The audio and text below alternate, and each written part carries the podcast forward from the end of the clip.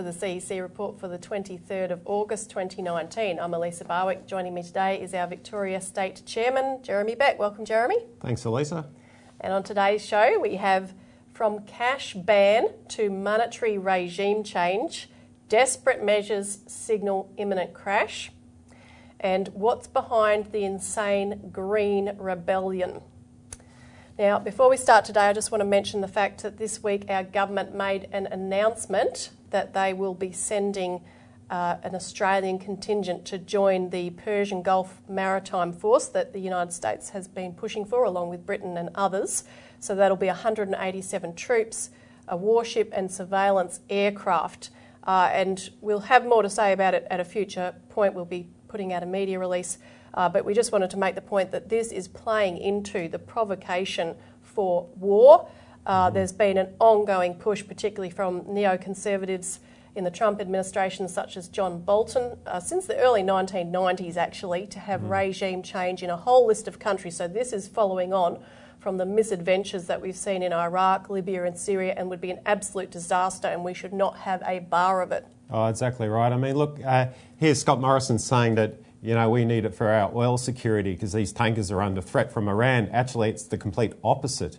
You know, we've gutted our refineries in Australia. It was back in the 1990s, we used to produce nearly all of our oil and petrol and refine it all, and now most of our fuel and oil is imported. It's insane. That's nothing to do with our oil security. This is going to make it insecure and threaten a war, which is going to drive petrol prices through the roof. Yeah. So we'll have more to say about that. But getting to our first topic today from cash ban to monetary regime change, desperate measures signal imminent crash. Now, uh, we've had a breakout in our campaign to expose and to stop uh, Scott Morrison's um, proposal to ban cash transactions over $10,000, which is referring to the currency restrictions on the use of cash bill, which you can uh, find out more about on our website. And what has happened is that um, at the beginning of this week, uh, end of last week, two political parties, One Nation and Bob Katter's, Katter's Australian Party, have come out swinging against this bill. Mm. So this has caused somewhat of a shift. Um, now, first, I'll just show a brief clip of One Nation Senator Malcolm Roberts, who gave an interview to In the Interest of the People, hosted by economist John Adams and uh, DFA principal Martin North um, speaking out against the ban? There are there are already laws in place and recommendations in place. I believe that under terrorism laws, uh, goods assets can be confiscated, money can be confiscated if it's uh, shown to be used criminally. Um, we don't have much evidence of that actually following through. We understand also that the um, black economy, the so-called black economy, according to the government, is worth about 50 billion, and yet we already have uh, we already have laws in place that enable the government to strip assets, uh, take assets, uh, forfeit people's assets if they're found to be involved in criminal activities, and, and only 42 million was uh, was was uh, taken that way. So that's a long, long way short of 50 billion dollars, and I don't think the government's really serious about this. When people end up with no cash, they have to go through the banks, so you can see who the big winner is. I suspect, I don't know, of course, but I suspect that it's got more to do with controlling people that seems to be the case of driving many of Canberra's initiatives in recent decades. And that's another theme I want to touch on, John, that our productive capacity in this country is dwindling. It's being gutted. Energy, water, property rights.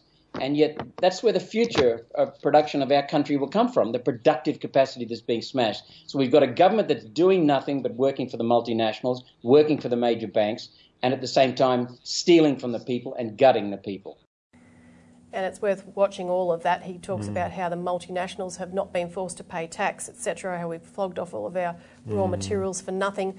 Um, so we're selling the country down the tubes. And Bob Katter made an excellent statement as well. He said uh, that this proposal is a danger to Australians' freedoms and to our right to privacy. He said the danger here to our freedom is greater than the danger to our lives through terrorism.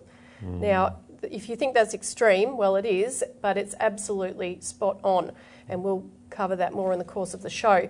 Um, but this caused a sudden breakout of media coverage, beginning with ABC News, which had an article on the 20th of August titled "Paying More Than 10,000 in Cash Could Make You a Criminal Under Proposed Law," which says it all, really.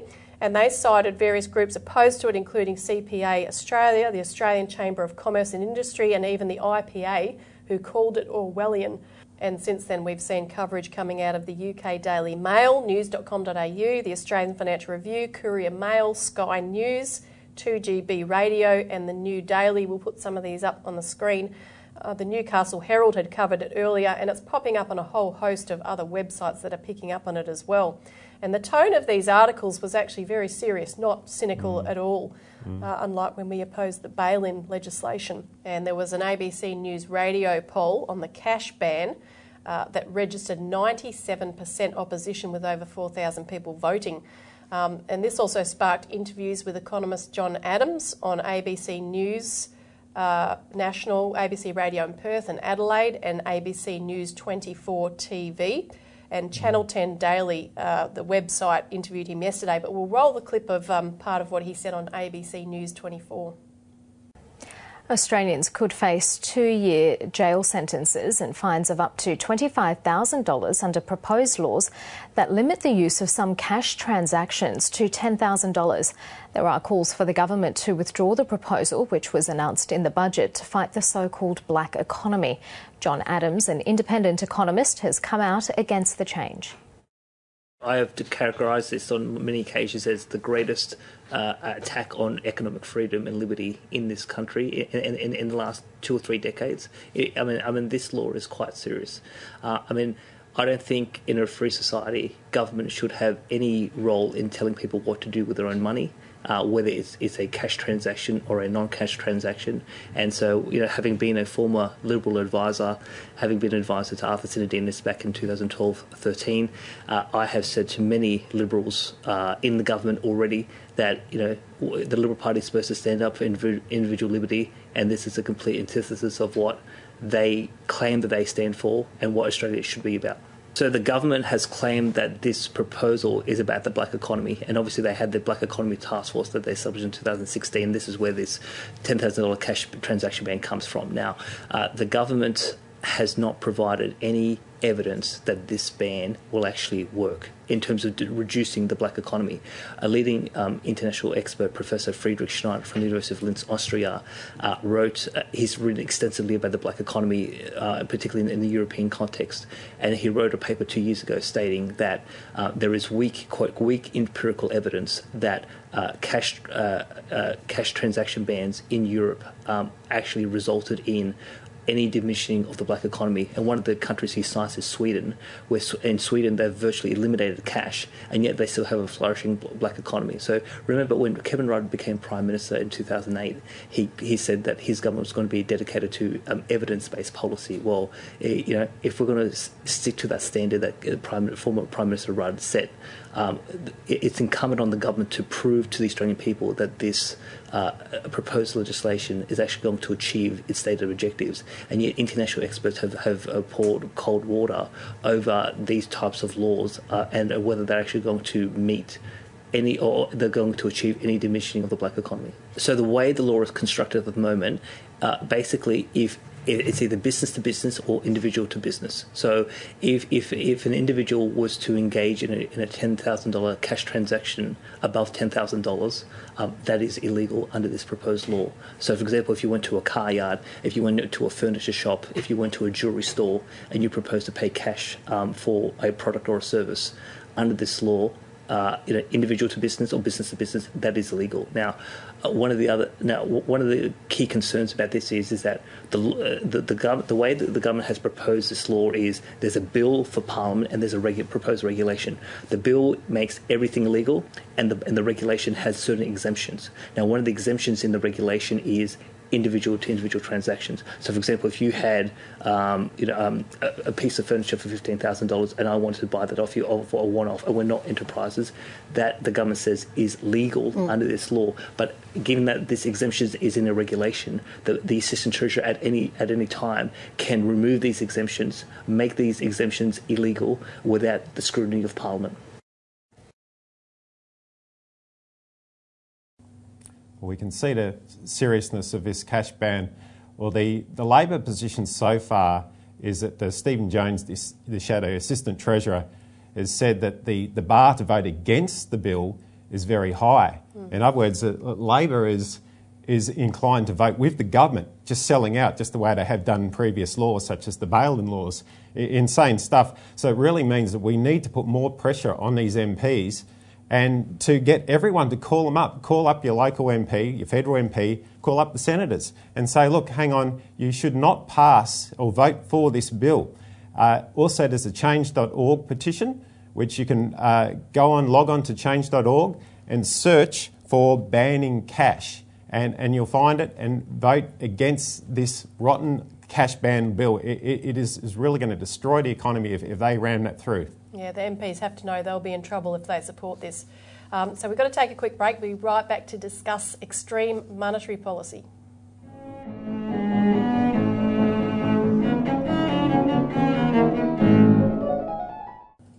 Welcome back to the CEC report, where we're discussing how the extreme monetary measures that are being proposed betray the fact that there's a crash, a global crash worse than 2008, right around the corner.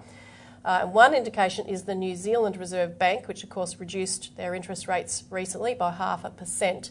Uh, and there's an article in this week's Australian Alert Service, and if you haven't already, you can call in for a complimentary copy to find out more of the background information that we put together every week, uh, which is the basis for the show.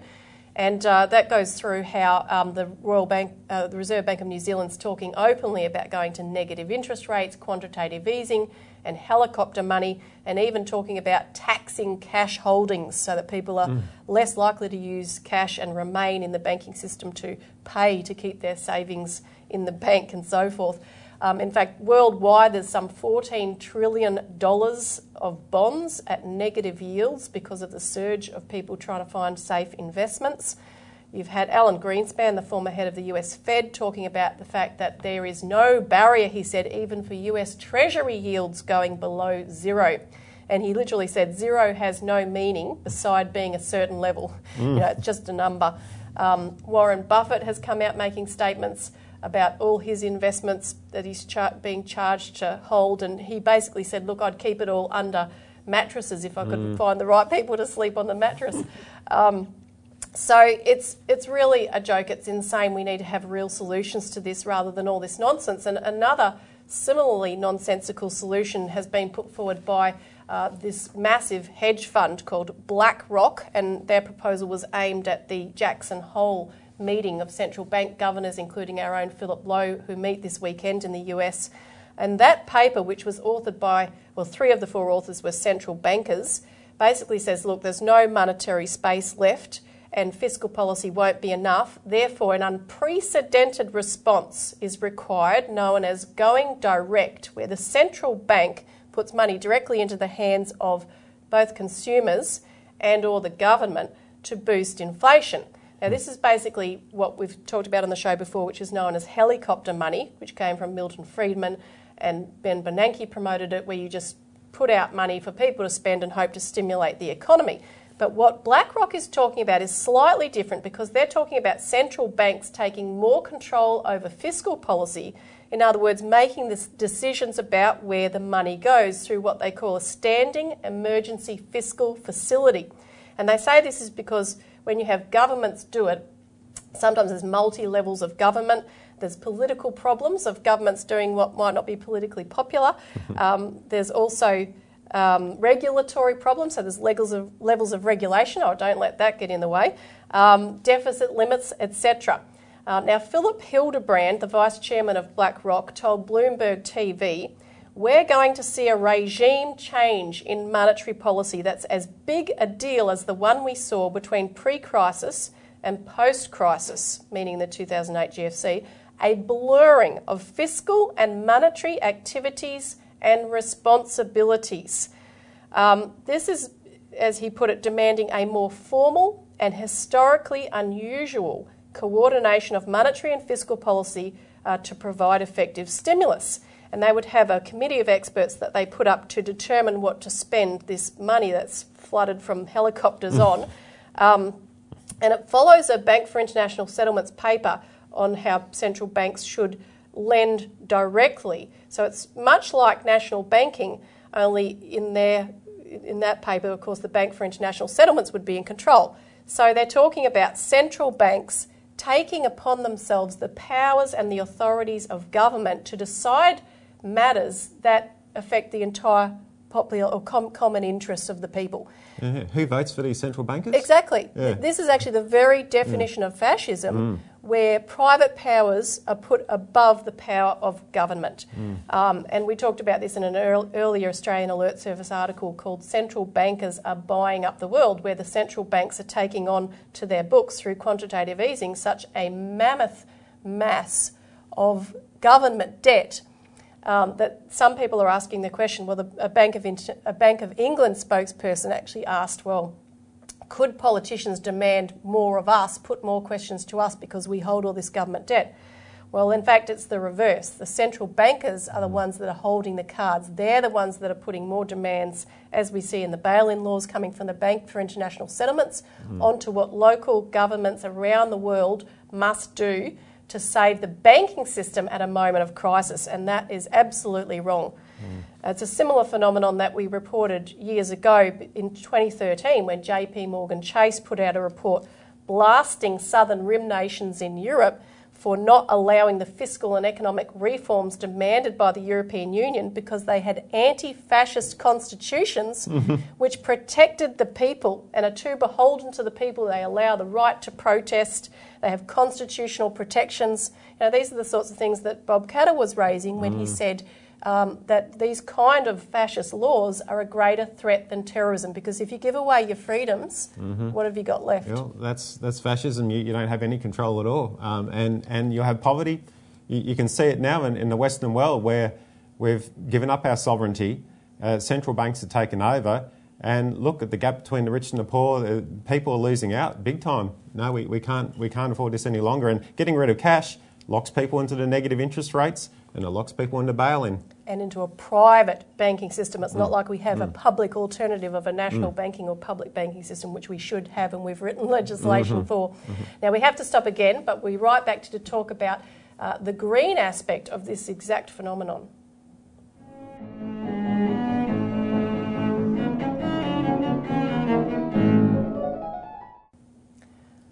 Welcome back to the CEC report. What's behind the insane green rebellion? So, we were just talking about how central bankers want to be given the power to make the decisions on how to stimulate the economy because of the crisis. You know, they need to be given these powers because the crisis is that bad. You know, governments couldn't possibly do it. Um, but one of the conceptions behind what the central banks are intending to do is that is the, the notion that growth is bad, and it comes from the, the green ideology. So central bankers would be supporting the sorts of projects aimed at reducing growth and winding back technology. And BlackRock has actually mapped out projects um, that indicate the climate change risk of certain investments and discourage investments in fossil fuels and things like that. And this is part of where what's being fostered is actually a green bubble. There's a group called the Network for Greening the Financial System, made up of central banks and regulators, and another group called the Green Finance Initiative. And these came out after the COP21 um, Paris Climate Accord conference in 2016. The Bank of England head, Mark Carney, is a key figure. He was also the head for a long time of the Financial Stability Board of the Bank for International Settlements, which brought you such great ideas as bail in.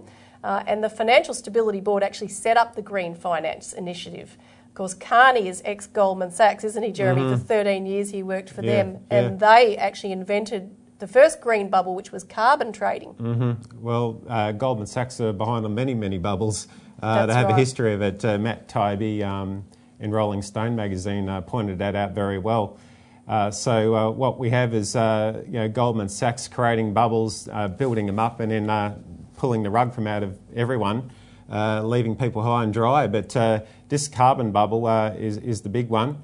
Uh, but you have to look at where it comes from. Uh, Goldman Sachs is just one of the City of London Wall Street operatives uh, behind the whole green movement. And if you look at where it came from, uh, you go back to you know, Prince Philip, Prince Bernhard of the Netherlands, uh, Julian Huxley. Uh, you know, these are the people who founded the WWF. Uh, this is the, the Malthusian ideology, which uh, means growth is bad. Uh, Yeah. and, and what they're really doing is winding us back to the Stone Age. Yeah. That, that's how serious And it that, is. what they need to do to be able to control the planet, especially as their financial mechanisms collapse. Um, Dennis Meadows, who's one of the co authors of The Limits to Growth, infamous book, um, recently talked about the rise. He said the rise of authoritarianism is unavoidable. Um, he said democracies don't solve the existential problems of our time, such as climate change. And this kind of betrays what they're getting at and why we wanted to talk a bit about Extinction Rebellion, which is this movement coming out of Britain holding these radical protests of civil disobedience and disrupting um, anything they can disrupt, really. Um, because what they are doing, and they use um, what's called emergency mode messaging um, which is designed to scare the hell out of people, basically shock people.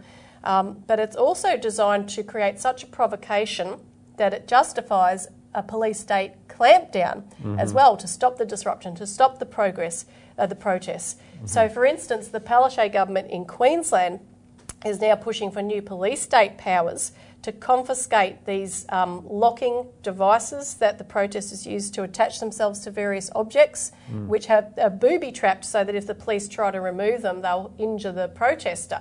So the police are trying to have the power to ban or confiscate those things. So it's again provoking more of a police state clampdown that we've been seeing across every aspect of our freedoms.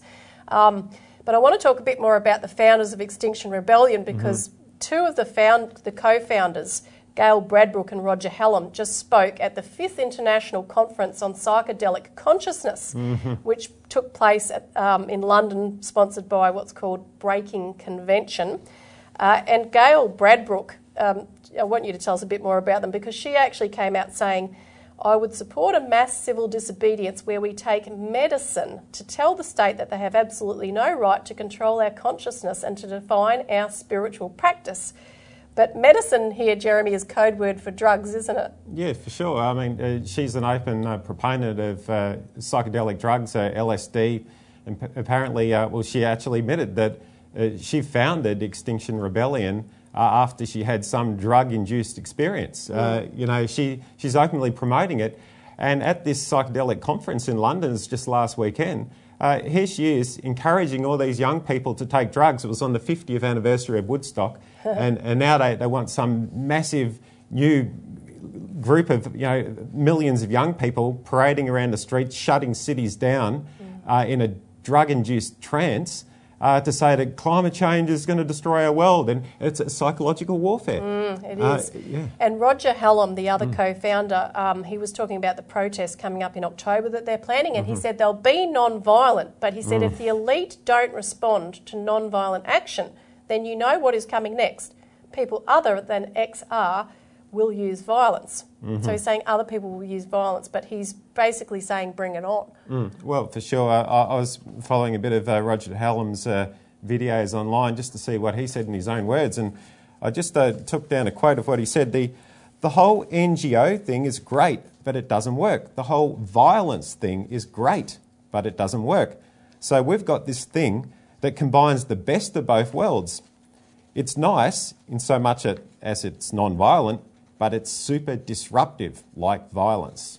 So, really, that's what they want. They claim they're non violent, but really, they'll destroy the planet if, if people get sucked into this swindle.